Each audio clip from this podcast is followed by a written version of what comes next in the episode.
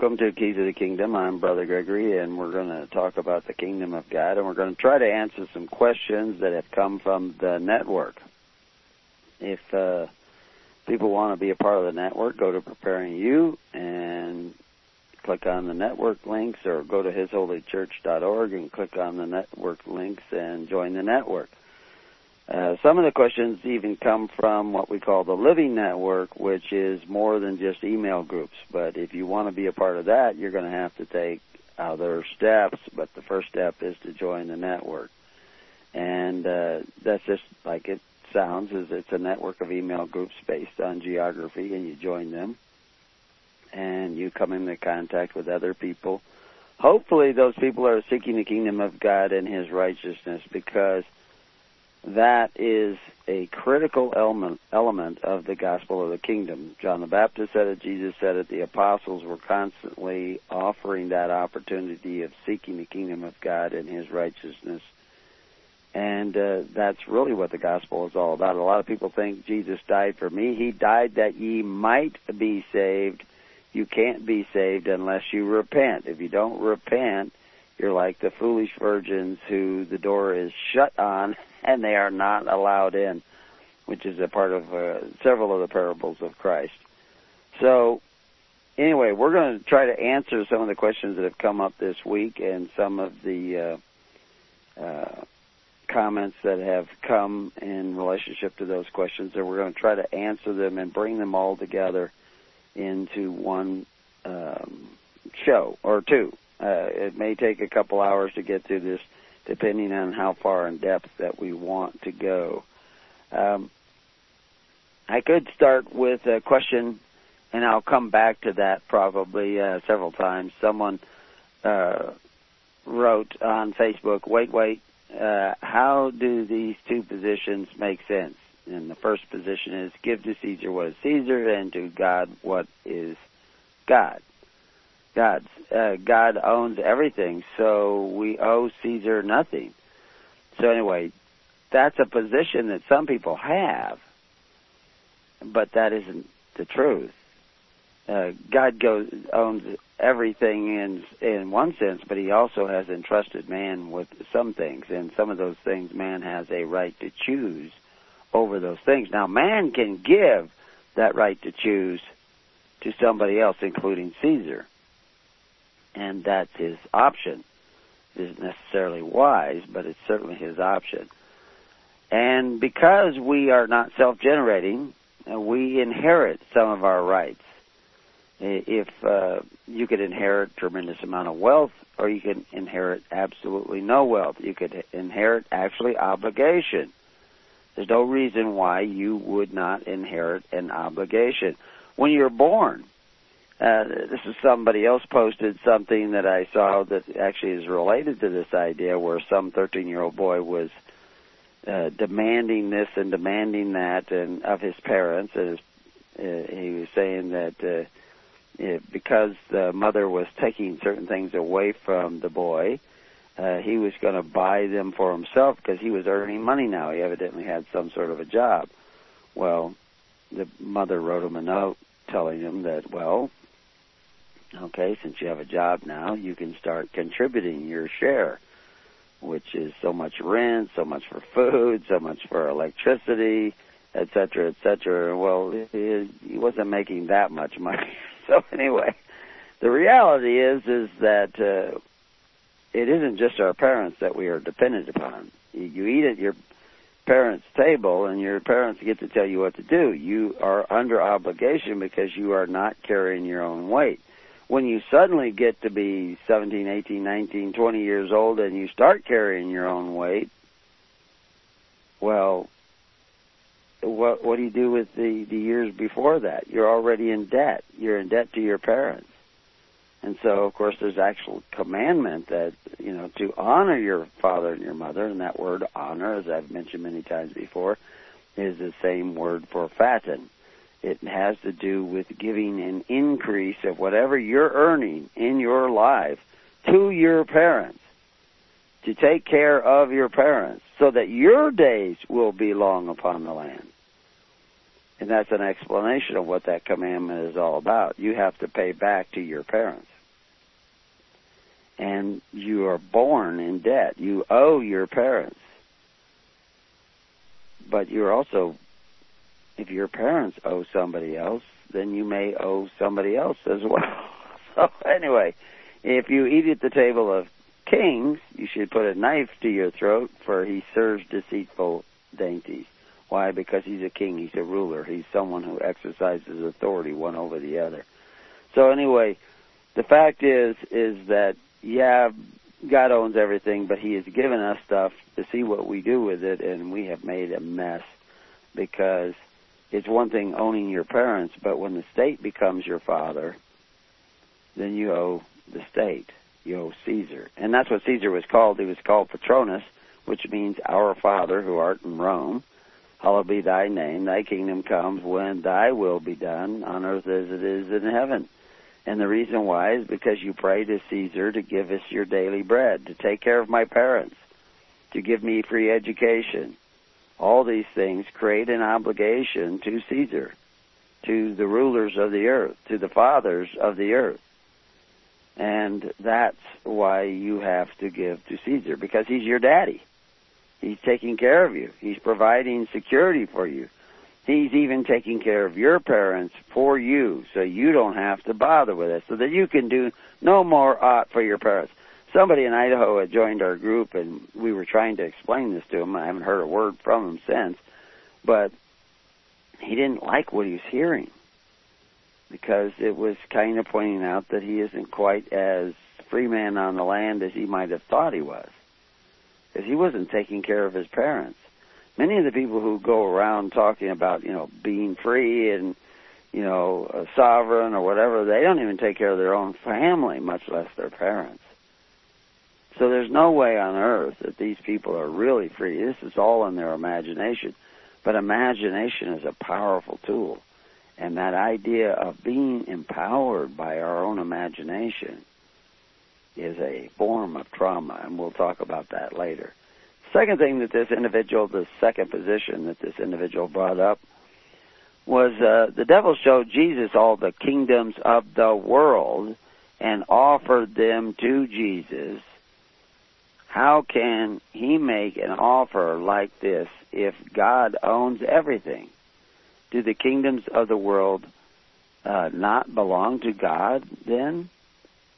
Anyway, he says, I remember seeing elsewhere or reading elsewhere that all the kingdoms of the world belong to God. You know, well, you know, what are we talking about? When we use this word world and we point out that there are four, five, six different words that are in the Bible that could all be translated world. And so people are throwing around these words and aren't even looking them up. It's like the people who are talking about money, that money is evil. They want to say money itself is evil. Well, what's money? What what are we going to define as money? Uh, there's all kinds of money. All money, all forms of money are evil. Money doesn't do anything. It just sits there. Well, that's not really true. Federal Reserve notes they may sit there, but they're accumulating interest. but we use Federal Reserve. It's a debt note. The Federal Reserve note is a debt note, but we use it as if it is money. Money, by theory, has some sort of value. Well, value in relationship to what? Value in a marketplace. You can actually go down to the store and give them paper notes that are debt notes, and they will give you stuff. well, you're using debt notes as if it was money of value. So there's all kinds of different kinds of money. So the, making these blanket statements that people, you know, money is evil, and then even though these people are aware of the fact that it says the love of money is the root of all evil, doesn't say money is. And and they said, when did God ever tell us to have money or use money? Well, uh, there's all kinds of places in the Bible, and I pointed out a few to the individual saying that, and then he just skips over that and heads off to another argument, because the fact is Jesus told the apostles to take money with them, take their purse with them. Moses told people to put your purse on your your own uh, waist and carry your own money. Be responsible for your own money. Don't keep putting it in no golden calf, which was nothing more than a central bank, which we show and explain, give you examples of that in history and other cultures. But people just want to pass over that because they want to believe that what they know already is true. And we're constantly tapping people on the shoulder and saying, you know, what you believe ain't so. And, you know, it's like Mark Twain who said, it's not so much what you uh, don't know that will hurt you, but what you absolutely know for sure is true that just ain't so. That's what's going to hurt you. So we're always tack- attacking the delusion, something we're always told never to do. But anyway, the word world there, Jesus' kingdom was not of this world. We think it's not on this planet. But the word they use there has to do with a constitutional order or system of government. And he was saying it to Pontius Pilate, and he's saying to Pilate, My kingdom's not of this world. Why? Because Pilate's trying to sit in the judgment seat to judge him as if he was a part of the world of Pilate, the constitutional order or system of government. But Jesus is saying, You ain't got no jurisdiction. Because my kingdom's not of this world. He's not saying it's not at, at hand. He's been saying it's at hand all along. He was declared the king of that kingdom. But how does that kingdom work? I mean, you're supposed to be seeking it. So how do you know you're actually seeking it if you don't even know how the kingdom works or what the kingdom looks like? So anyway, I shared with uh, the, the little group that was uh, talking about these things an article on the world. What what does he mean when he says the kingdoms of the world? Because Jesus' kingdom is not of that world that he was talking about. Well, the all the systems that men create to exercise authority one over the other are kingdoms of the world. Kingdom of God is a kingdom also, but it's not where you exercise authority one over the other. You're forbidden by Jesus to exercise authority one over the other. You're also warned by Jesus not to take oaths. You're warned by Jesus not to pray to benefactors who exercise authority one over the other, but to pray to your Father in heaven. You're also told to come together in love, to love one another, to take care of one another. Ta- certainly take care of your parents, but also to take care of your neighbor, because you're supposed to love your neighbor, and even love your enemy. These are what he told you to do. Are you doing that? No, you are not doing that. Yet you call yourself a Christian. It's, it's absolutely amazing. Such hypocrisy. So I also pointed out, somebody pointed out there are two kingdoms, and of course I have an article which is part of a chapter of a book called Two Kingdoms, and I I shared with them that. And then also I shared with them an article on what the kingdom is. I mean, Jesus says, I'm going to take the kingdom away from this group over here, who evidently have access to the kingdom. They sit in the seat of Moses. He talks about that. And he says, I'm going to give it to another group that's going to bear fruit, which he did. He says, I appoint unto you a kingdom. But you're not to be like the benefactors, you know, the rulers of the other nations who call themselves benefactors but exercise authority. Well, see, that's what the Pharisees were doing, is they were sitting in the seat of Moses, but they were beginning to exercise authority. They had set up a system where they had forced contributions instead of free will offerings to support the government. It allowed Herod to build a big golden temple because he was telling everybody to break off their gold and give to me, and I will put it in the temple, and the temple will be your social welfare. And if you follow Jesus, eventually we're told by the Pharisees, made a proclamation, that if you get the baptism, baptism of Jesus instead of the baptism of the Pharisees, you are going to be cast out of their social welfare system. But lo and behold, they, he cast the money changers out, who were the porters of the temple, who received the donations of the people and take their little clip. and he cast them out of the temple. And they said, "We got to get rid of this guy because he's hurting business." So they tried to kill him, but then he raises from the dead, and the apostles are appointed the kingdom, and they're, according to the Bible, working daily in that government temple, rightly dividing the bread from house to house. How are they doing this? You people are not putting it together. You think you already know. You don't already know. So why is it so hard to figure out? Because he's telling you covetous practices will make you merchandise. Covetous practices will curse your children. Will again entangle you in the elements of the world. What world? That constitutional order and system of government where you don't have the right to choose whether you give to Caesar or not.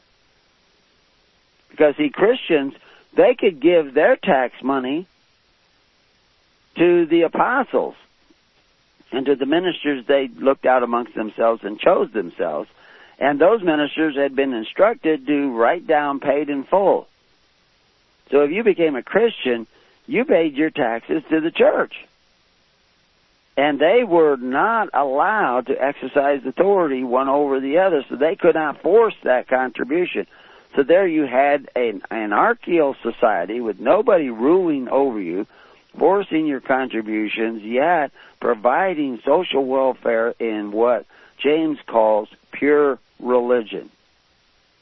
Now there may be some other taxes you had to pay, but there was a lot of funds that you no longer paid to Caesars, you no longer paid to Pharisees, you paid to the church.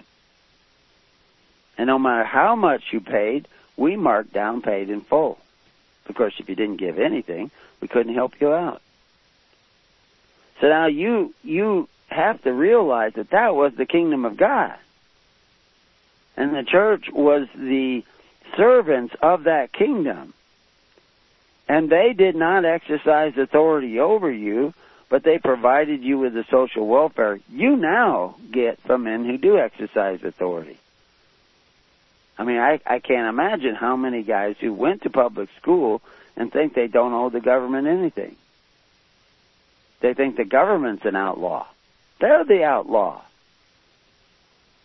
They said, well, that we were forced to go to public school. Well, so? You're not in this country. There's only a couple countries that don't allow homeschooling.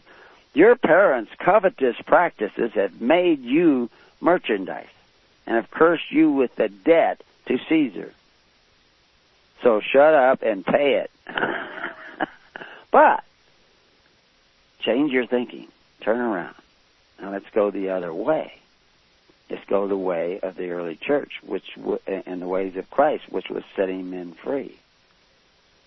That's what you should be doing. So anyway, I, I came across another article which will tie into what we're going to talk about. We're going to talk about things like the Illuminati and the Rosicrucians and the Freemasons and all that sort of thing.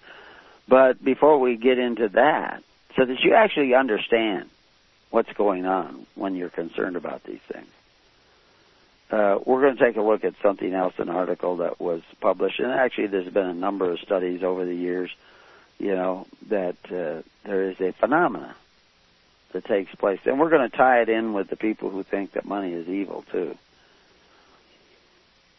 And th- this article says subjects under the influence of power, uh, according to this uh, Dr. Keltner, um, who's a professor at the University of California in Berkeley, uh, people who were under the influence of power acted as if they had suffered a traumatic brain injury. They became more impulsive, less risk uh, uh, less risk aware, and crucially less adept at seeing things from other people's point of view. One of the greatest coups of last century was uh, Noriega in Panama. Pulled off one of the biggest, most uh, amazing land deals uh, in that century.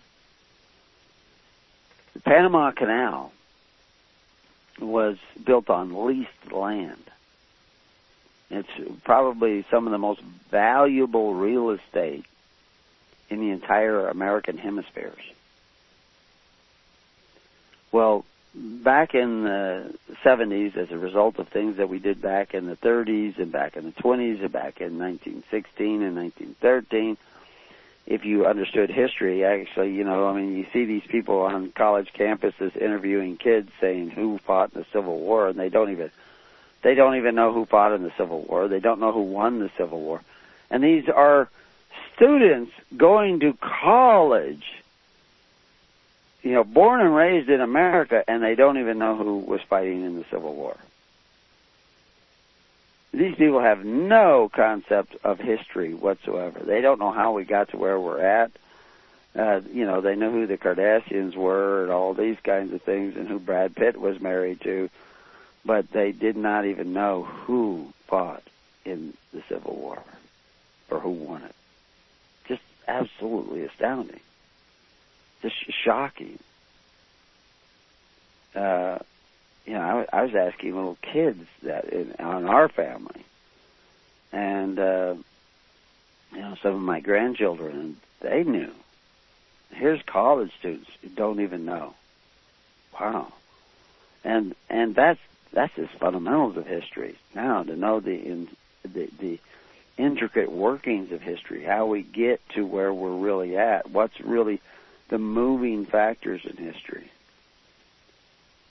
Most college professors don't even know. So anyway, we we have this this idea of uh, this progression of events in history that brings us up to a point, and we got somebody like Noriega who works this land deal with Kissinger. Actually, flew down to work this deal out where he got to own, his country got to own, as a sovereign country, the Panama Canal. Everybody was against him owning the Panama Canal. But yet we went down there and they ended up owning the Panama Canal. Now they don't own it anymore because Panama is not a sovereign nation anymore. Oh, it'll call itself a sovereign nation, but it's not really a sovereign nation. What happened? What was really going on? What was real? Why did we end up invading Panama? What was the orchestrated events that caused our military to fly down and invade Panama and turn a sovereign nation into a conquered nation? And then what did we do when we got there? What did, what did people do in East Timor? Same thing. What they do in Iraq? Same thing. People have no idea what's moving the record of history right before our eyes. And I'm not even going to tell you because there's no point in it. But I am going to tell you how your brain works and how they manipulate your thinking and how you have been traumatized by the lies of the world. And then we can maybe start setting you free. And we'll have to do it when we come back, the keys of the kingdom.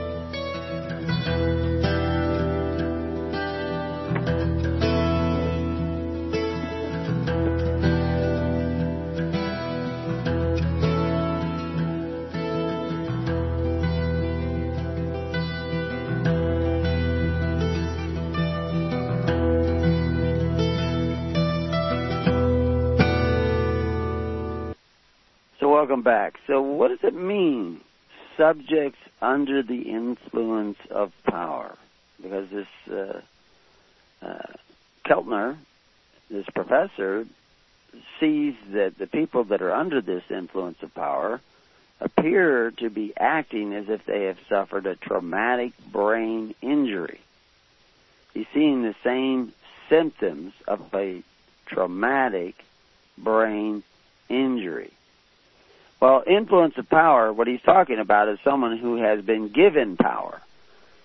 Someone might think influence of power has to do with being under the power of others.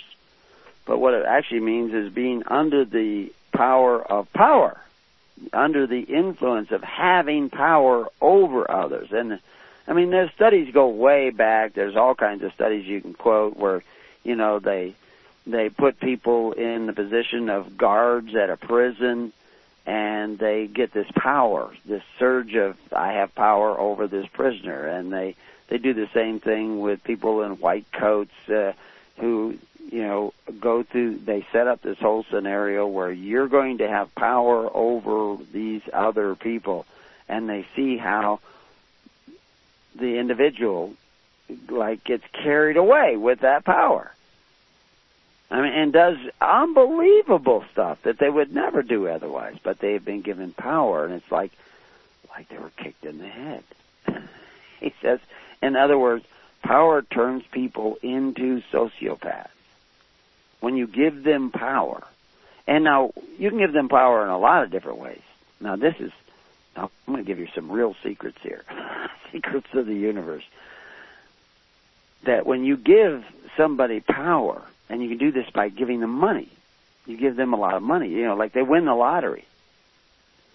They have a lot of power now because they have a lot of money. They can do all kinds of things. Judgment seems to go out the window a lot of times. They become more impulsive, less aware of the risks of what they do. Uh, they become increasingly less adept at seeing things from other people's point of view. It literally cuts them off from this thing we call empathy, compassion for other people. You just you just become ignorant of other people. This is one of the amazing things about Donald Trump. You know, and I'm not an advocate of Donald Trump. I'm not going to be. I don't think he's my salvation in any way, shape, or form. And I'm going to correlate this to Jesus Christ to show you the difference. But here's a guy who was born rich with all kinds of power. He could have almost anything he wanted. I mean, it's just ridiculous how much wealth he was showered with by his parents who gave him all this wealth and power and control. I mean, that's a tremendous temptation to corrupt you. And of course, if you look at the history of his life, he has been corrupted. He has done things he probably should have never ever done. but he has also been a very amazingly generous person over his life. He's done all kinds of things. You know, people always talk about him being a racist, but he actually took his own money and took uh, country clubs to court because they were excluding blacks and Jews from their membership. He fought against that long before he had any political aspirations. Now he may have some prejudice in him, but he's he's really, generally speaking, he doesn't fit the bill of a racist in any way, shape, or form. But people like to call him that, you know, because they fear him. They fear something about him. He's just like loose cannon going around. But the point is, is that he had temptations you don't have. This wealth is a temptation because this wealth is power. And when the, when the devil came to Jesus, what did he offer him? Power over the kingdoms of the world. And people say, well, see, look, the kingdoms uh, uh, of the world, the governments of the world belong to Satan because he's offered. The kingdoms of the world belong to Satan, but not all the kingdoms on the planet belong to Satan. Because the word world there doesn't mean planet. It means constitutional order and system of government. Where men decide to exercise authority one over the other, have power one over the other. You know, like a democracy, where 51% of the people can have power over the other 49. That democracy is suffering traumatic brain injury. they are going they're going to become more impulsive. I mean, just go to the elections and watch what goes on at the conventions, etc. These people are all suffering under a brain injury, a trauma that has taken place because they have the power to pick the new candidate for their office. Would Jesus go to there and become a delegate to, to the election? Because that would be somebody who could exercise power. And Jesus turned down power. He didn't want power. He didn't want to control others. He wanted others to find the control of the Holy Spirit. In order to do that, they had to become humble. forgiving, giving. It changes you. It heals the trauma that you have suffered. Here, like I said, I was going to tell you real secrets to the universe. Husband and wife relationship, man and woman. Let's just call it man and woman relationship.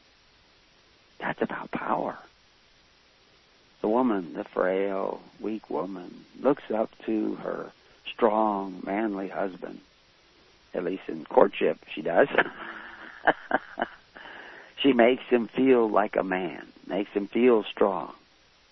She gives him power. I mean, the whole, the, the whole uh, physical structure of the man-woman relationship is a power struggle. Who has the power? Who has the influence? It's a drug in which you will suffer a traumatic brain injury because the woman gives the man power, or at least a feeling of power, a sense of power. But because she can do this and influence the man, she knows she has power, and she's drugged by that power. Then you it builds in hormones for the procreation of the species, and you got all kinds of power just zooming around in that relationship. It's amazing that you can figure anything out. But the, these same processes work all the time, employee-employer relationships. You know, um, getting a loan from a bank. All these things are influencing you and your brain and how your brain is working. It talks about uh, in, an article that appeared in the Atlantic. Uh, power causes brain damage is the title of the uh, article. It likens the occurring of power to actual brain trauma. Now this this is a separate article, but anyway, it says uh, at least the the the one individual who was uh, quoted in that article says my own research has found that people with power tend to behave like patients who have damaged their brains in the orbital frontal lobe, the region of the frontal lobe right behind the eye sockets itself. A condition that seems to cause overly impulsive and insensitive behavior. You women, talk about your boyfriend. He's so insensitive. You've brain damaged him. You've kicked him in the head. Of course he's going to be insensitive. You created this Frankenstein monster. I mean, he may have had those tendencies to begin with, but you accentuated that process because you gave him power. Don't be giving your boyfriends power. Don't even, this is why you shouldn't be dating because you start the process as soon as you're dating. You're empowering him. And that power is corrupting him. And then you're surprised on how corrupt he is. You know, these ideas of, you know, uh, staying back and not, you know, not intermingling this relationship of man and woman uh, early, you know, in this dating process. But you know, you're more aloof. You're chaperoned. You're you're back here. He's got to come and court you. That's not giving him power. That's making him take back responsibilities of creating a relationship. I mean, all these things are influencing you. Now, I'm not saying that all these things can be overcome by love, but love is not passion. Love has to do with compassion. And if it's going to be the love of Christ, it has to be a righteous love. It, it goes on to say, thus the experience of power might be thought as uh, thought of as having someone open up your skull and take out that part of your brain so critical to empathy and socially appropriate behavior. So he's saying you, you, you, it's like a lobotomy. You're cutting off a part of your brain that is necessary for certain empathetic decision making processes. by giving somebody power. And so here, you know, I just related it with dating, but you can go back to relating it with politics, go back to relating it to the employer-employee relationship. I've actually seen employers where somebody comes in and they are they they are self-assured. Uh, they are they're kind of confident in who they are. You know, they didn't go through public school and they weren't beat down uh, by the oppressive nature of public school, which takes all power away from you. I mean, people don't realize what they do when they send their kids to public school. They don't understand the processes. You, once you begin to see things in the spirit, you actually see the influence taking place over the minds of the people from day one. I mean, it's it's so seductive. It's it's just amazing. You have no idea. Most people have no idea the processes that are going on there, taking that power away. You, you get drafted in the army. What do they do? Shave your hair off. Why? They're taking your power away from you. Now they will give you power back, but it will come back to you like you know little dog biscuits. You know, you perform in this way, they give you power. You do what I say. You run down here. You do a push up over here. You you march in cadence over here. I give you I give you power. I give you a biscuit. That's what they're doing. They're training you. They're training your mind to think a particular way. So how do we train ourselves back? How, how do we? Well, you don't want power. If you don't want power over others, now, what kind, what form does this power come in? You know, I mean, it it's it comes in all kinds of different forms. Preachers have power over people in churches because those people have given that preacher power. They've put him up on a pedestal. He's a preacher. He's a reverend. He's a priest. They give him power. Surprise more priests don't molest children, which is all about what? Power. It's actually power driven by guilt. Where'd the guilt come from? You, the, the parishioners, gave that priest power over you. And they feel guilty about this, and now they want power over someone else. Now, it's all about this. But Jesus was tempted by there was three different. Uh, we won't go into it. We've gone into it before. If you become a regular listener or go back in our archives, our huge archives, you can probably find it. If you want to help us organize those archives with keywords so that people can search where we talk about these things, like the temptations of Jesus. Why three different temptations? What what's that really all about? If you really understood what that was all about, Okay, anyway, we're reconnected. So this this idea of power, somebody cut off our power there. the this connection, and that that's an interesting point that just happened where we were disconnected, and now we've been reconnected again. This is what happens when someone offers you power, and they, that power comes in many forms. Like I said, it could be money, it could be a position in a company, it could be a politician who wins an office. It could be a guy dating a girl who, you know, looks up to him. He he's got she gives him power. Sometimes power over herself, maybe too much power over herself. He becomes more full of himself. What he's actually doing is suffering trauma. And he's going she's going to make him the jerk. that he was already maybe on the road to becoming. And she won't even know that she's a part of that process.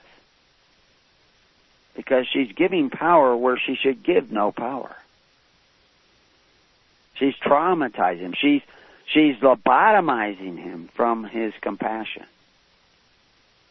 You know, like uh, I knew somebody who was going to get married and had a little bit of debt, a little time. Actually, I know several people. This I've given the same advice in different forms where one of the one of the parties had some debt, either school loans or uh, you know they bought a big fancy truck or or whatever. They were in debt. One of the parties was in debt. Well, now when they get married, they're both going to be in debt. so I said, okay, you can get married. That's fine. But first, work to get each other out of debt so that you have no debt. Now, they were going to have debt on a house, but that was an asset. That's a kind of a separate debt. But I'm talking about credit card debt and all that kind of debt. Now, it'd be good to get out of all debt, but at least get out of that that uh, unnecessary debt, you know, school loans, etc. And it would have taken them what six months, maybe. They're both working. They could have got out of debt. Maybe it would have taken a year. Not that long of an engagement. But they chose not to. Uh, not in every case, but at least in several cases I'm thinking of. And that came back to haunt them for a long time. And I tell you that if they had taken the energy and the commitment and the sacrifice required to work together without being together, they would have been more appreciative of their relationship. They would have been more appreciative of the idea of being out of debt, and they wouldn't have had the bumps and grinds that they had. Now, they overcame most of those bumps and grinds. Some of them did, some of them didn't do as well. But there's a reason why to go through that process. It's not to be mean to or make them wait. It's to go through a certain process. And this is is the same thing with dating and everything else. But now we're gonna we're gonna tie this in with things like the Illuminati, Rosicrucians, Freemasons, and all this. We had a guy from Idaho. He's blaming everything on the Freemasons. They're keeping from getting a job. They get them fired. They do all this kind of stuff sounds a little paranoid. But the re- reality is, is that I have seen some groups of Freemasons. I I know some people who are Freemasons, and they didn't have a clue. It was just a men's club to them. But then there are other guys that actually have used Freemasonry as this good old boy club, and it did bring about corruption because in the gathering together, they were given power you know, they all had good jobs, they all had good positions in the community, and they were this secret club. and they could do things to people. You know, just uh, not not you know not mafioso type stuff, but uh, they had this power in the facet of their gathering. You know, they gathered together like many sticks, and that gave them strength and they sense that power. I see. I mean, you go back to the soldier who was drafted, and they're marching in cadence. You got a hundred soldiers marching in cadence, and the, there's somebody singing, and they're all singing together. You know, they say that in the army, and everybody's saying this together. It's a sense of power.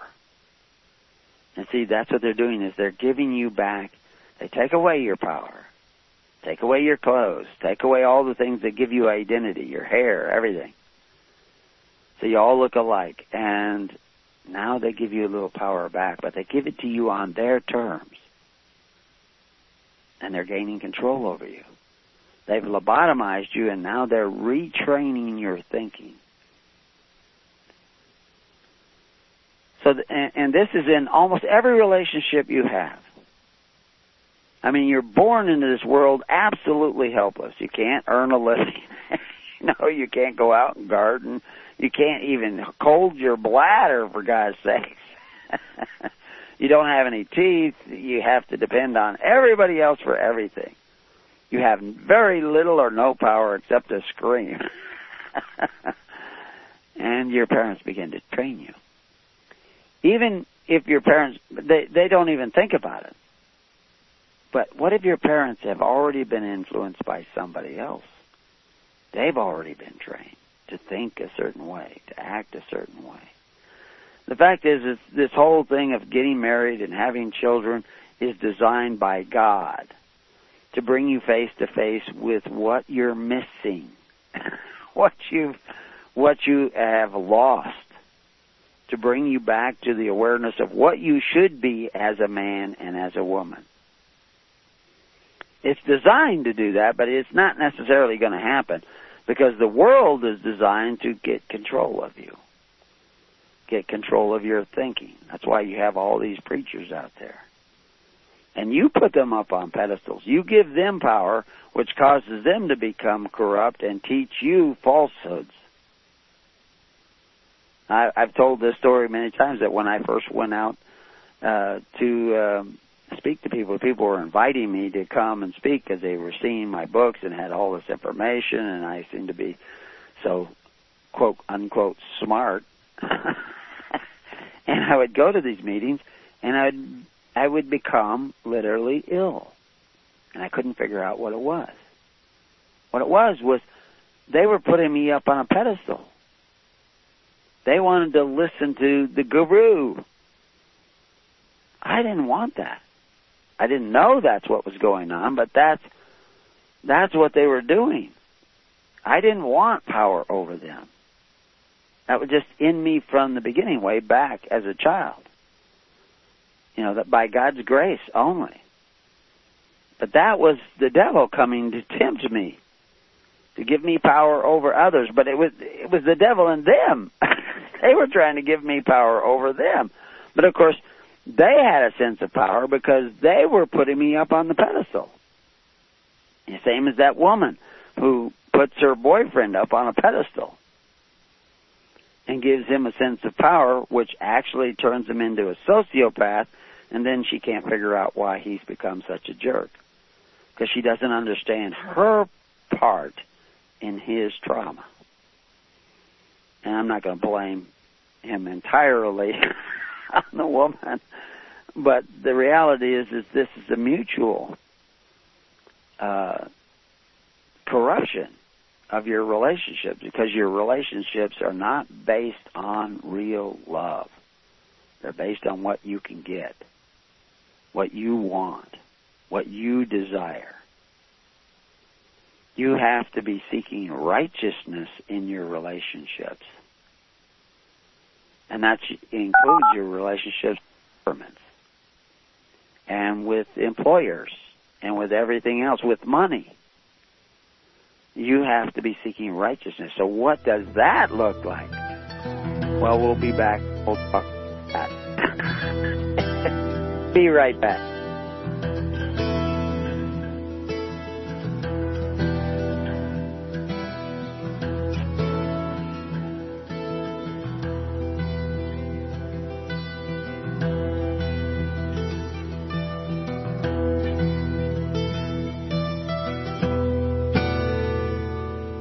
You have been listening to The Keys of the Kingdom with Brother Gregory of His Holy Church. For more information on the educational ministry provided by His Holy Church and Brother Gregory, including services, counseling, lectures, books, and other audio materials, please write to His Church at Summer Lake, Box 10, Summer Lake, Oregon 97640. You can also find us on the web at www.hisholychurch.net.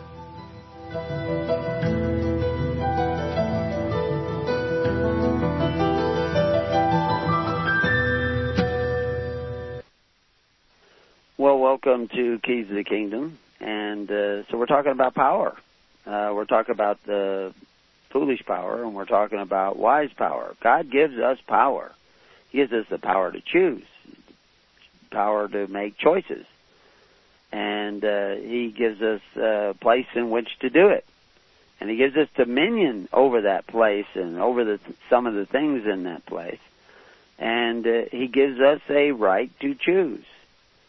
Now we can eat of the tree of life, the Holy Spirit, the Spirit of God and follow the wisdom of God, or we can decide to decide for ourselves. We can choose to decide for ourselves what is good and evil. Those are the two trees. We can use God as the source of our guidance, or we can choose to create ourselves as God and decide for ourselves what is good, what is evil. And that's a choice that we have. Once we make that choice, many of the other things that we do in life that we think are choices are not choices anymore. And the world is making, you know, all these gods of the world, these gods many want to make choices for us. They want to do what's good for us. And there was a governor of New York who, you know, I mean, he he got into all kinds of trouble. I mean, he he ran on a ticket to do away with corruption, and then he was caught, I guess, call girls and everything else. And uh, uh, but he wanted to take choices away from the people who elected him, including what they could eat, even though he himself didn't seem to have much control over what he ate. so, I mean, it's just bizarre. Uh, but the fact is, is we can we can focus on the bizarreness of the rest of the world. It's kind of like, uh, uh, you know, the new, uh, you know, models that come out with the new uh, chic wear or whatever. That they have these models who are unnaturally skinny coming out, wearing clothes that are absolutely ridiculous and bizarre, and uh, almost traumatic in their appearance and this is these fashion shows that people go and watch. And then the newspaper puts them up, you know, and everything. And people see those, but now the average person, nobody's going to buy any of those things. I mean, there's some people out there rich who go out and buy them. I mean, but they'll buy them like people buy Picasso's. You know, Picasso was a great painter, but all his cubism and all that stuff, that's a joke. It's ridiculous. But they they don't understand that. Oh, they they think they've got it all figured out. You know, and so they, oh yeah, this is. But you see his early paintings; he was an amazing artist. But the rest of his stuff is just ridiculous, and it's led the art world down a bizarre road. well, those things are so extreme you can see those, but what about you? in your day to day life, your day to day relationships with your husband, your wife, your children, your friends, your family. What about that relationship? Is that being led down this road and that road? Not so bizarre necessarily, but off track, off base, or mixed up, causing you frustration and anxiety. Are you suffering from brain trauma? I tell you, if you've dated, you're suffering from brain trauma. but you might survive it, but you're suffering from it. You're you're having trouble with it. And it affects you. And it affects your ability to even see things clearly, which is what that study was coming out and, and saying that your perception your impulsiveness was increasing, your perceptionness and your ability to uh, discern things was affected. Well, on a grand scale, okay. But what about in your life? Not so grand, just every day. You know, what job you take, what car you buy, you know, the choices you make are affected by the trauma of power given to you by other people and that's why I tried to give you examples. You know, like when you're drafted into the army, they take away your power and then they start giving it back to you a little at a time, and they they keep you off balance, which is not much different than dating. it's the same same kind of thing. You know, they they give you power and then it changes the way you think, the way you see things, the way you understand things the way you perceive things. So, what are some of the other traumas uh, that, that are sources of trauma? Other sources of power? Knowledge is power. So if someone were to give you knowledge of how things work, not everything, but some things work, you know, I, I I've told this story. I had a great great uncle who worked for the Queen of England, and he was from Germany, but he went to South Africa, and he ended up even lived in Canada and was an honorary member of the Canadian Mounted Police, and he traveled all over the world. I mean, he taught Pancho Villa's guys how to shoot machine guns. But there was a story where he was beheaded in the Tower of London because he had given some information to the enemy and he was tried for this and beheaded. Uh, I'm getting signals here. Oh, I I see. We're okay. Um, uh, the uh, the the fact is is that he wasn't beheaded in the Tower of London. That he had given information which the enemy thought was a, a, a was true, but it was false. But he gave it to them to mislead them. He gave them power, information to mislead them, so they would make certain choices in a certain way. He was actually working for the Queen, and they faked his trial and faked his beheading. later on, he told, I have a picture of him holding up a newspaper talking about his beheading in the Tower of London. And it was all fake news. And they did this to make them think they had the right knowledge and think that they had the power to make a good choice. That's done every day in your life. It's a distraction. It's false information, but some of the information was true because they have to put a certain amount of truth into it so that it's believable. But it's not all true. This is why you're addicted to modern religion, which is fake religion. It's not real religion. Religion is how you take care of the needy of your society, and pure religion is to do it unspotted from the world. You think religion is what you think about God. No, it's not. It never was. It's become that because they altered the definition of the word religion. And we can show you how they've done this just 200 years ago. The definition of religion was this uh, pious performance of your duty to God and your fellow man. Well, you you can't do anything for God. God doesn't need any. He doesn't need your help. He doesn't need your money.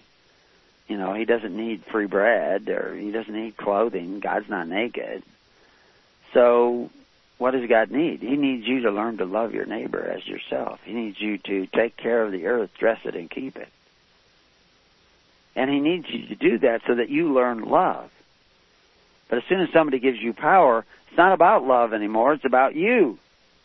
They cut you off from the tree of life. I mean, that's what what was Satan doing in the garden? This serpent snake, you know, he was empowering Adam and Eve. Oh, you eat of this, you'll have the power of God. You'll be like God. You'll have power. He's tempting them with power. You got to have to not want power. This is what giving up. When you give to somebody, give to a charity, give to the church, you're giving up what you had power over some money, some stuff, some sheep, or whatever you give. You're giving it. You're giving the power to those things up. You still have the power of choice. You don't give that up. In the world, you give that up. You give up your power of choice. But in the kingdom of God, you keep your power of choice, but you give up some of your stuff in the form of service or money or sheep or whatever. That's what the altars were all about and we just did a study. Every Tuesday we do a study on how the real free church operates, and we try to show you. And but we want to put it down into real terms. So anyway, I got a letter uh, to a second party uh, where a guy is writing and talking about. You know, uh, he says Gregory says we don't want to focus on blaming the Illuminati, the Rosicrucians, the Freemasons, etc. I mean, you can go through a whole list of the Jews, all kinds of different people. But, and I'm saying you don't want to focus on that. And he's right. I say you don't want to focus on that. But he says, but I have spent so much time learning about them, their plans and activities, their special hidden messages, their symbols, their signs, their teachings, others how to notice those signs. That now it is impossible to shut it off. He's been traumatized by information. Now, much of the information he has may be true. I'm not saying it's not true. But that information was power. Uh, you know, whatever was true was, but even the appearance of power. You know, like the the truth that my great uncle gave the enemy they thought was power. And some of it was true, but some of it was false. But it, it caused them to go in the wrong direction while the queen was going in this other direction. well, this is what happens is they will give you information. They will create their own conspiracy. I mean, like you, you see the different, the parallax view and the different shows, which I hate these shows because everybody loses in them. But they they, uh, how I spent my summer vacation. That's an invisible movie. It just kind of disappeared, but uh, it was with Robert Wagner, and it was probably a little bit too close to the truth. I'd love to see it again. I saw it many, many years ago when I was a kid. But uh, where they, he began to understand really what was going on behind the scenes. Uh, I mean, it's a theme of many movies, the international, all kinds of different movies. But what is really going on? What is really happening? And they give you some stuff. They create their own conspiracies. They create their own, and and they allow you to get that evil. Well, let's go down to the very basic. Satan. Satan is the adversary of God. Anybody who is an adversary of the ways of God is Satan or a part of Satan's minions. And but it's trauma. It's information, which is power. It, but it traumatizes you and disconnects you from the real solution because you go chasing after that. You know, it's the the dog squirrel, and his attention is over here. It's not the solution. It's it's getting you to focus on the problem, or a part of the problem, but you're not focusing on the solution. And he says it is frustrating to see it everywhere and to know that others don't. Yes, it can be frustrating because you're looking in the wrong direction. You need to look in the right direction. And he appears to start have started looking in the right direction. He started turning around. Not that some of the things he was studying isn't true. I'm not arguing with that. I'm just saying that the solution is actually over here, but they've got him distracted looking over here. He says people at work and friends and family have no idea what they are being complicit with. I used to be angry with it, this situation, and resentful. Well, I will, I will challenge it, and, and I think that's great, he, where he's looking at that anger and resentment in past tense. I'm saying some of that anger and resentment is still residual in the process of his thinking. He hasn't completely healed yet. And of course, I mean, his letter is telling me that he hasn't completely healed. But there has been change, which is good. This is the turning around is not an instantaneous thing. Now you have to focus on the solution. Put the same kind of energy into the solution. Now know this, many people are tempted into the system, they go into the system, they become a part of the system, a part of this covetous practice, but really some of them really aren't covetous. They don't they don't really join the system because they want to take away from their neighbor because they want to buy they want to make their own way but they are seduced into this system and they become a part of it. Co-conspirators in a way, although they consciously are not conspiring. They've been traumatized and seduced into this. God can change all that in the twinkling of an eye. And many of these people, because of the way in which they are operating in the system, like the Roman centurion, when the time comes, they will have a place in the kingdom. While other people who think they are religious and devout and got the answers, they will be excluded. And Christ gives you the criteria of what will bring them into the kingdom and what will exclude them. Because you fed me when I was hungry, when you clothed me when I was naked, because you loved me. And they say, When did we do these things? When you did them to the least of my brethren. And what are you doing when you're doing these things to the least of your brother, his brethren? You're giving up power. You're see, you see these people getting power over every aspect of our lives, and you focus on them. The solution is not to resist them, but to resist their desire for power. And, and you know, I could tell you the st- story of Billy Budd, and I might even look into that a little bit, by, but I don't think we'll get to it in this show. But Matthew 7 1 says, Judge not, that ye be not judged. You think taking the power away from the Illuminati will spare the people. No. It's when the people become aligned with Christ who laid down his life, who gave up power, that you become protected. If you judge the Illuminati, hate the Illuminati, I'm using the Illuminati, uh, but it could be, you know, fill in the blank, you know, whatever, the conspirers of the world.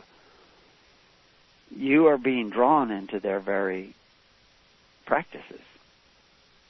Leave judgment to God. God is in control. You need to focus on what Christ said to focus on, which is to seek the kingdom of God and His righteousness, which requires forgiveness, sacrifice, love for others. Actively loving for others, not emotional, sit in the pew love, but real active love for others. Luke 6:37 Judge not, and ye shall not be judged. Condemn not, and ye shall not be condemned. Forgive, and ye shall be forgiven. Now, you can't absolve the Illuminati of their sins, but you leave that to God. You focus on being a blessing to others, to being fruitful, to being righteous. Luke 12:43 Blessed is that servant whom his Lord when he cometh shall find so doing. Of a truth I say unto you. Now he's telling you something here. Pay attention. That he will make him ruler over all that he hath. But, and if that servant say in his heart, My Lord delayeth his coming, and shall begin to beat the men servants and the maid, maidens, and to eat and drink and to be drunk, or to fight the Illuminati or to fight the Jews because he thinks God's not doing it. I've got to go fight them. No, go the other way. Become a servant of God. Let God fight for you. I mean, he wiped out the entire Egyptian army in a single of his breath. And that's what's going to happen. I mean, you want to be standing where the Lord finds you doing what he said to do, which was seeking the kingdom of God and his righteousness. It's fine if you understand these other things that are going on, but don't let the power of that knowledge traumatize you. Receive the power of Christ. Follow him. Follow his ways. Gather together with the intent of caring about other people. And you will not only heal your own trauma, your own obsessions, but you will extend that healing nature to others. Meanwhile, you know, you cannot enlighten people. You cannot wake them up. You don't have the power. That's why I say you never attack their delusion. I I do attack the delusion. That's part of my job, but I'm not attacking them. I understand that they're deluded. I, I deal with people all the time that don't get it. They're absolutely oblivious. but I'm trying to talk to the very soul, that spark of life, that yod that's still within their heart.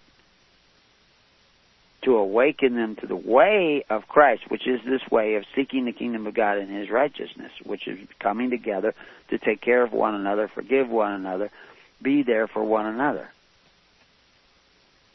You're not going to do that very well at first. You're going to actually you know, there are some people who are infatuated with doing charitable things for other people. They want to do, and they get a good feeling from that, doing things for other people. But sometimes the kindest thing you can do for other people is nothing. Sometimes. I'm not saying do nothing. I'm saying you need to be guided in your giving by the Holy Spirit. You cannot imagine that you know who to give to and who not to give to because that's the knowledge of the good and evil whenever anybody asks you for anything or you see a need for anything, you have to ask God in your heart, in the stillness of your heart. Not in your imagination, but in the stillness of your soul. God, should I help this person? Should I give to this person? Or maybe I should wait and give to somebody else that I haven't yet met. You don't just give for the sake of giving, although that may be a start for some people, but ultimately you want to give righteously because you want to seek the kingdom of God, which is uh, operates according to the perfect law of liberty by faith, hope, and charity. But you want to do it in a righteous way. It's absolutely essential that you do it in a righteous way. And how do you know righteousness? Got to eat of the tree of life. But if you're full of knowledge from eating from the tree of knowledge, what you don't have any more room for the tree of life. You see, by seeing the evil that other men are doing, you know, whatever group it is, that you imagine that these are the cause of all the evils in the world, or money is the cause of all the evil in the world. No. That's a distraction. That's keeping you from where you really need to focus. And it, it makes you obsessive. It can it takes over your mind. So you're constantly seeing it and returning to this st- uh, vision of judgment where you're judging.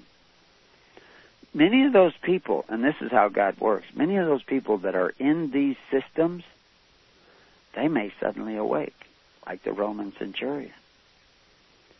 And evil can't do anything about it, although they try heartily to do something about it. If you start waking up, this is why I tell people not to run out and tell everybody what you're beginning to realize when you start waking up.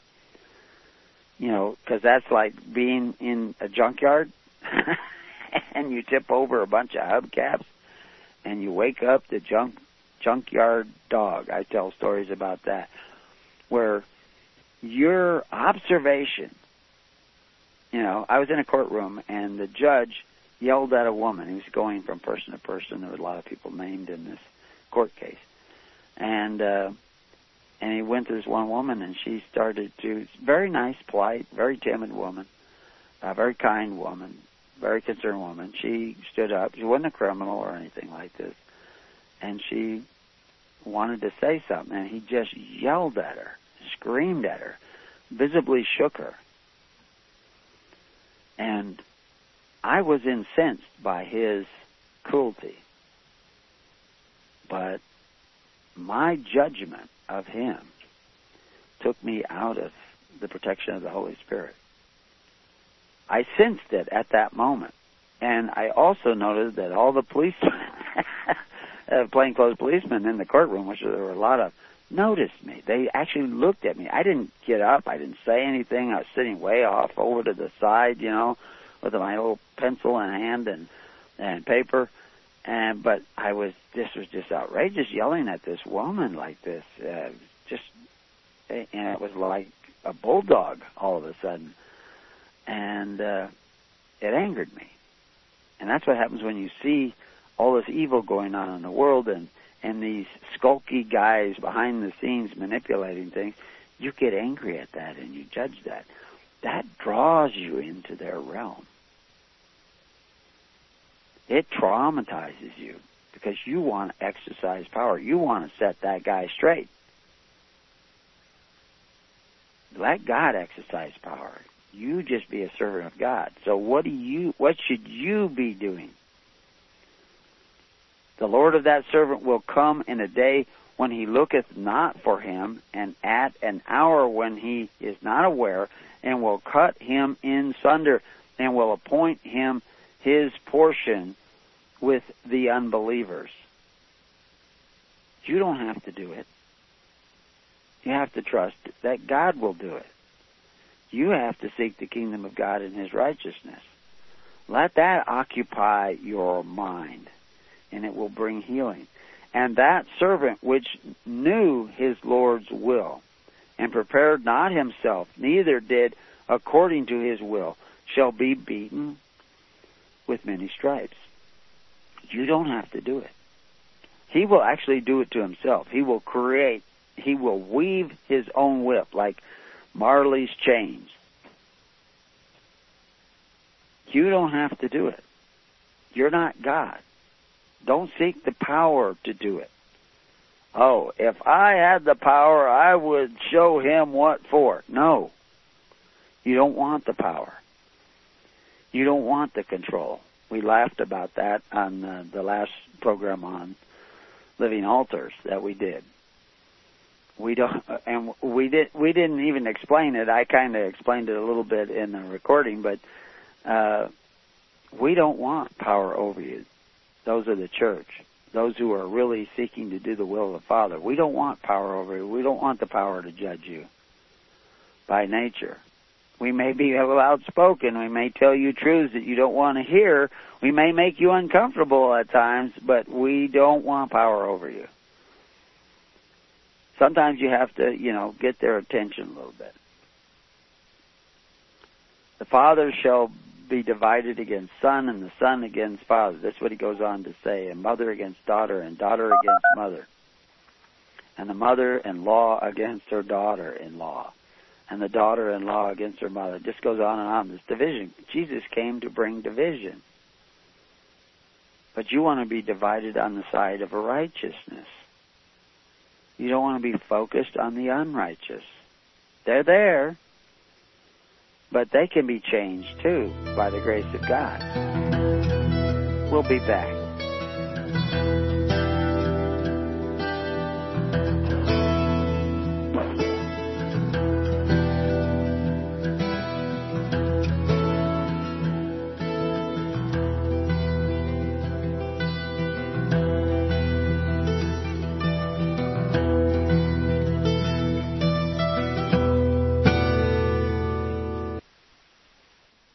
Welcome back.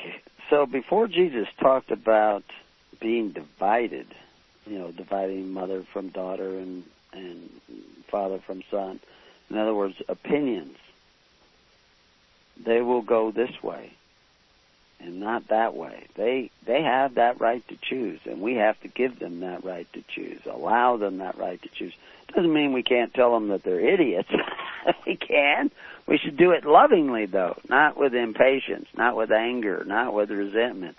And there are many subtle ways to show people that they're in error without actually saying you're wrong. You know, that attacking the delusion. Like I say, I attack the delusion all the time, but I am, I'm this voice of one crying in the wilderness to make straight the way of the Lord in order to make that hit home sometimes I have to show them how crooked their way is.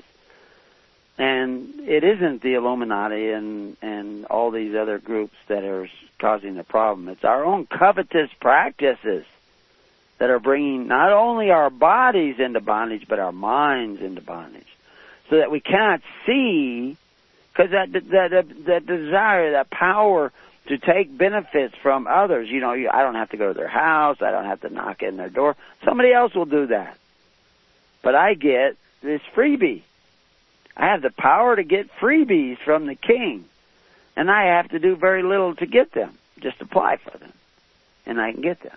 Just sell my soul. And I can get them. but if I choose not to, then I enduring another baptism. And that's what Jesus is talking about before he talks about that division. I'm doing this a little out of order. I like to read everything in context, but sometimes you mix up the order a little bit so that people can see how we get to that point where we're dividing everybody. He says, I am come to send fire on the earth. And what will I if it be already kindled? Okay, to love your enemy is to put hot coals upon him. There's the fire. To operate with love will do more to bring down the enemy because it's a fire that actually burns the enemy. You know, when you pay your taxes into the system, if you could actually do it with love, with that physical object will go power that will spread that you have no control over because you've given the power to God. Jesus says, but I have a baptism to be baptized with, and how am I straightened till it be accomplished? Make straight the way of the Lord. How can you make straight the way of the Lord until you receive the baptism that you must receive? Christ had to go and be crucified You don't necessarily have to be crucified, but you have to pick up your cross. And, and in a way, spiritually be crucified. And so you suffer. You see people following the lie. And this brings pain, like nails driven into you. That's part of your crucifixion.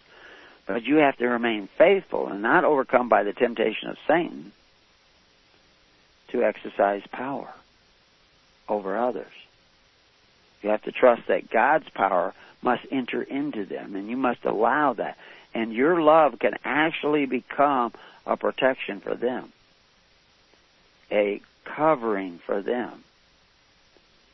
But you cannot force others to see what you see.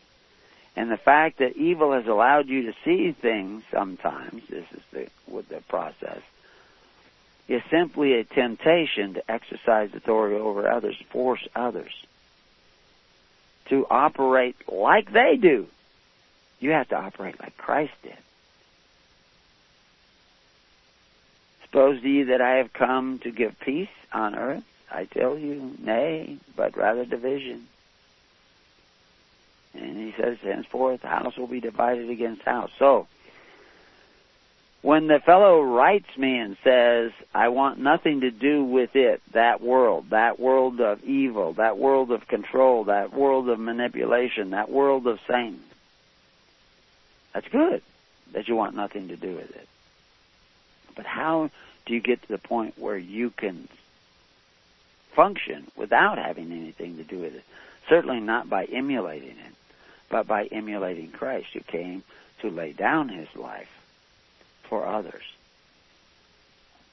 Which means to sacrifice for others, to give to others, to provide for others in a way that strengthens them, not in the way of Sodom and Gomorrah, not in the way the world does. The world will provide all kinds of things for others, but they weaken the poor. They turn the black community into a place where most of the children are raised by two parents to a place where most of the children are not raised by two parents. They go from one and a half percent born out of wedlock to seventy percent born out of wedlock. They break down the family. They destroy the community. We have to have a different kind of charity that strengthens the community. That's a voluntary charity, not a forced charity like welfare, which is not charity at all. Forced charity, that's an oxymoron. It's not charity anymore. He says that uh, he sees all these people marching like zombies to this the the orders of those that are evil and, and mean them evil intent. And he, and this is frustrating. But faith in God will help relieve that frustration.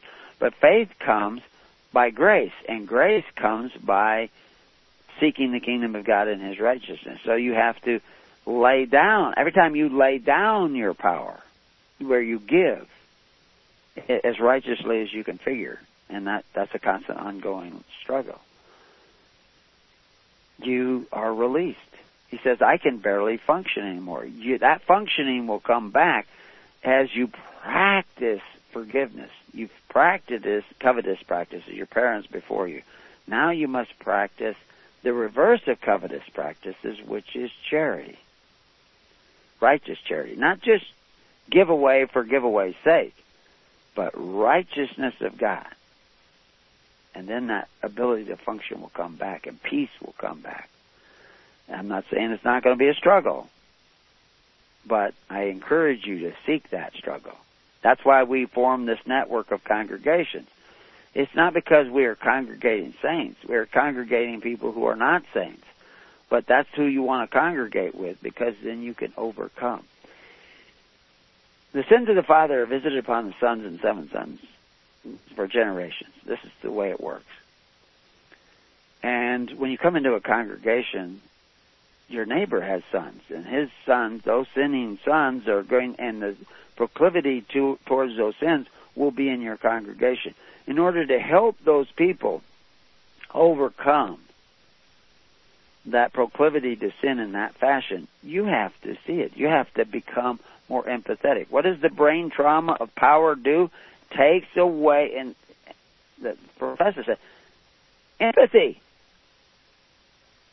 What does coming together for the purposes of pure religion, to take care of one another through faith, hope, and charity and the perfect law of liberty, that brings back empathy, allows empathy to be reestablished. That empathy will not come if you are judgmental. If you, uh, you know, if you want to judge like the, like the, the rulers of the world,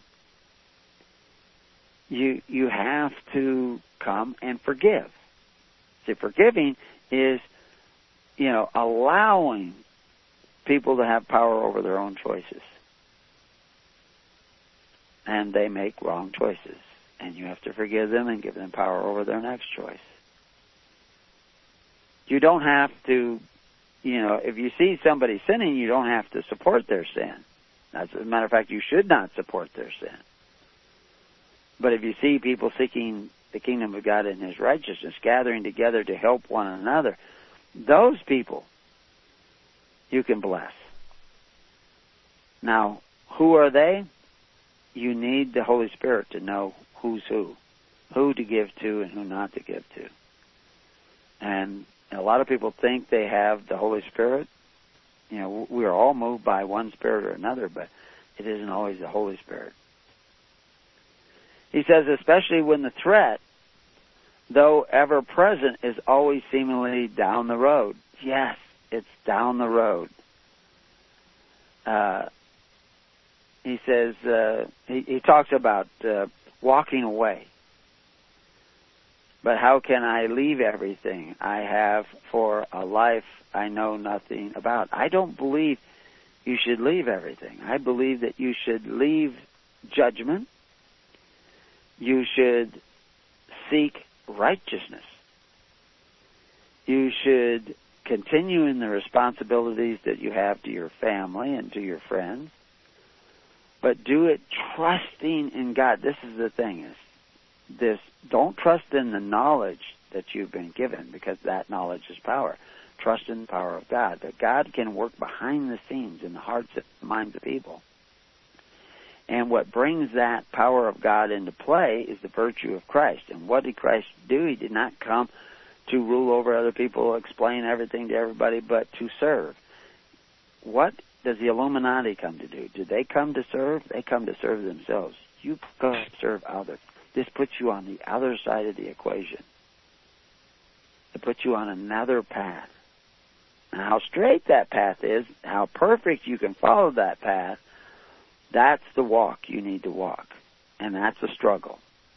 That's a striving. And best to do it together with others who are seeking to walk that same walk. And I, I tell you that exponentially you will see things reverse about.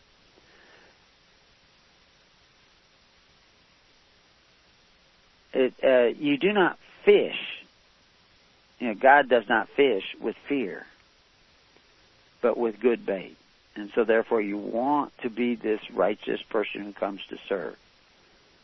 And that's how you will gather with others in this desire to serve. And he said unto the people, When you see a cloud rise out of the west, straightway you say, Hey, there cometh a shower. And so it is. And when you see the south wind blow, you say, There will be heat. And it cometh to pass. And then he says, Ye hypocrites, ye can discern the face of the sky and the earth. How is it that ye do not discern this time? Yea, and why even of yourself judge ye not what is right? When thou goest with thine adversary to the magistrate, as thou art in the way, give diligence that thou mayest be delivered from him, lest he hale thee to the judges and the judge deliver thee until every, you know, till you lose everything. Now, people are struggling against the evil. Let God take out the Egyptians.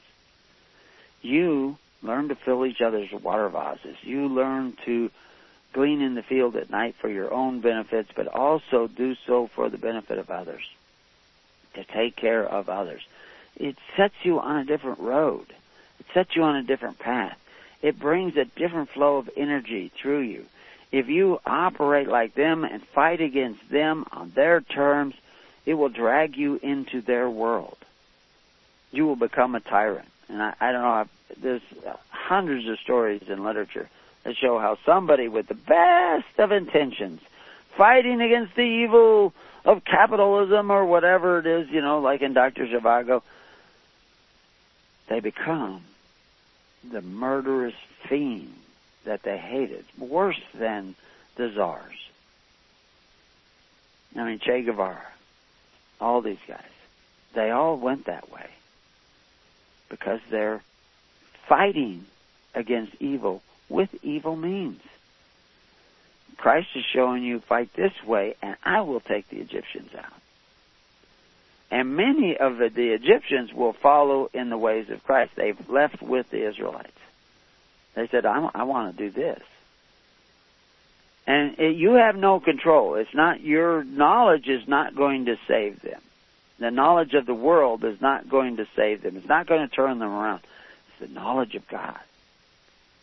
Knowing God. And you can't know God unless you walk in the ways of Christ. Matthew 6:33. But seek ye first the kingdom of God and his righteousness, the righteousness of God. And all these things shall be added unto you. This this is the solution. He's telling you, don't be a zombie.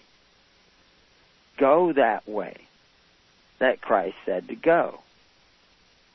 Jude 1 4. For there are certain men who crept in unawares, who were before of old ordained to this condemnation. Ungodly men, turning the grace of our God into lasciviousness, denying only the Lord God and our Lord Jesus Christ. We are to provide for our families. How best to do that? Stay with them. Influence where possible the acts as salt and light. Not abandoning them would be high on the list, but if you went uh, to someplace far off, that would that would not happen. You would not be taking care of your family. You'd not be taking. God has put you where you are. God has put me where I am. There's a plan, and the plan of Christ is the solution. We need to follow that solution.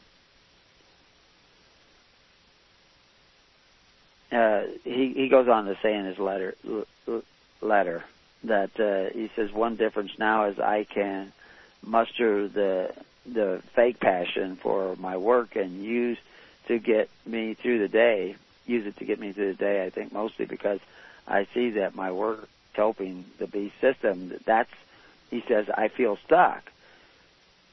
Your work doesn't really help the beast system. If you you those who begin to wake up, seek the kingdom of God, wherever they're working, whatever their job is, they begin to poison the beast. And I tell you this uh, because it's the Spirit of God that is not Satan. It is the spirit of coming to serve, to do what is right, to seek what is right, to know what is right, to be still, to be still in your own judgment that will begin to awaken you. And you will become toxic to the beast, and the beast will spit you out. Just like the Israelites were spit out of Egypt. Why? Because they began to take care of one another. Can you imagine if we had a million people across the planet that were actually taking care of one another through faith, hope, and charity, contributing, sharing everything they have, everything they have extra, investing in the kingdom of God through a network of charity that is based on intimate relationships and in tens, hundreds, and thousands. Can you imagine what the beast would do if you? They don't believe it's possible. People don't believe it's possible, and so they do not do anything. They think they have the solution already. We're going to fight against this, or we're going to become a democracy or we're going to become a social democracy or whatever. These are not solutions. The solution is the kingdom of God and His righteousness. And the way that operates is through a network of people who are learning to care about one another and to seek the kingdom of God and the righteousness of God. Which means that they are seeking to lay down their life for their fellow man in the most fruitful way possible to strengthen the poor. Matthew 16:19 and I will give unto thee the keys to the kingdom of heaven. Now he, this is what the kingdom the keys are. Whatsoever you shall bind on earth shall be bound in heaven, and whatsoever thou shalt loose on earth shall be loose in heaven. If you want power over your neighbor, if you want to control their thinking, if you want them to think in a particular way and force them to think in that way, then somebody will force your thinking. Somebody will control you. But if you want to set your neighbor free, if you want to provide for your neighbor so that he doesn't have to go to the benefactors who exercise authority or eat at the table of rulers who serve deceitful meats, if you want to set the table of the Lord, you will be set free because you want to set others free from the need to go to these Nimrods of the world, these Caesars of the world. You want to set them free from that. So you're setting the table of the Lord so they have an alternative. But if you don't do that, then you will not be free. The slothful will remain under tribute. They will remain under control. You have to come like Christ, who came that you others might be saved. That's coming in the name of Christ. I've got somebody who was telling me, "Oh no, no, I, I would join your group, but uh, I want to be free now, and I want to save my stuff now, and I want to get uh, involved in, you know, uh, independent or whatever they, you know, pure trust or whatever, so that my I can be out of the system and I will save my stuff." That's not the spirit of Christ. Christ didn't come to save his stuff. He was rich and he made himself poor so that he could become the high priest of the kingdom become a Levite because his cousin was a Levite. And he was baptized by his cousin to follow after his cousin. But then his cousin found out, wait a minute, you're not just going to be this high priest that has moved the laver to the Jordan. You're going to be the actual king and high priest. Is that true, Jesus? He sends guys to find out. And then Jesus doesn't even tell them. And Jesus is fond of not telling people things and let them figure it out. I'm getting fond of that. so there's a lot of things I'm not going to tell you too, which I already said.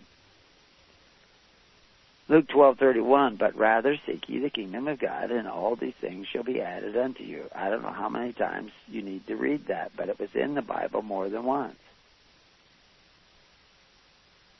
We cannot been, build, win this battle with our own power. But the question is, how do you get the power of God on your side? Well, you don't get the power of God on your side. You get on the side of God. He's, that's where the power is. You have to get closer to Him. You have to, you know, get behind His cloak, His shirt tails, and say, I'm with you, Lord. And then, as a faithful servant, he'll find you doing, and then he will provide the power. Not to you, but the power to do what needs to be done. And some of what needs to be done is the awakening of other people. I cannot wake you up. I cannot wake up anybody. I'm just bearing witness because that's what God has given me. Again, I say unto you that if two of you shall agree on earth as touching anything that they shall ask, it shall be done for them by the Father which is in heaven. But that's not just a mental agreement, that's an agreement deep down in your heart and in your soul. Where two or three are gathered together in my name, there am I in the midst of them.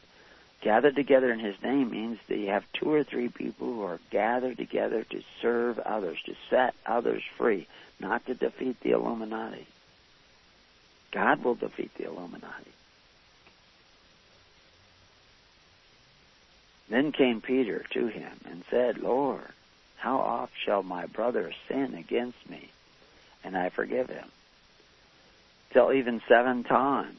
So you're in a congregation and somebody does something that offends you. Then you leave the congregation? You abandon the entire network? Oh, somebody offended me. I'm leaving. I'm picking up my toys and I'm going to go off and do my own thing. That's not the instructions that I'm reading here. You know, I mean, you can't do that with your kids. You got a kid and he does something wrong, and so you take him out and put him on the street by the garbage and say, okay, the garbage man will pick him up because he didn't do what I said. He didn't do what I wanted. That's not the. I mean, if if God thought that way, you'd all be toast. because you've all done contrary to what God wants. But yet you think you can abandon the network of people who are coming together that you you've come to commit to. See, we don't make you take an oath. You can leave. You're free to go. But what's driving you away? It's your unforgiveness. That's why you're leaving. Because you're not you you're not forgiving one another. Jesus saith unto him, I say unto thee, until thee until these seven times, but until seventy times seven. So anyway, till you learn to forgive and give, may peace be upon your house. God bless.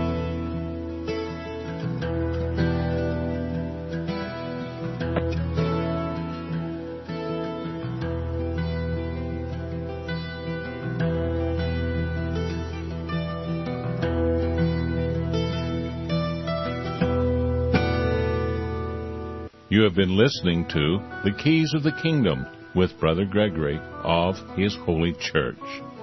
For more information on the educational ministry provided by His Holy Church and Brother Gregory, including services, counseling, lectures, books, and other audio materials, please write to His Church at Summer Lake, Box 10, Summer Lake, Oregon 97640.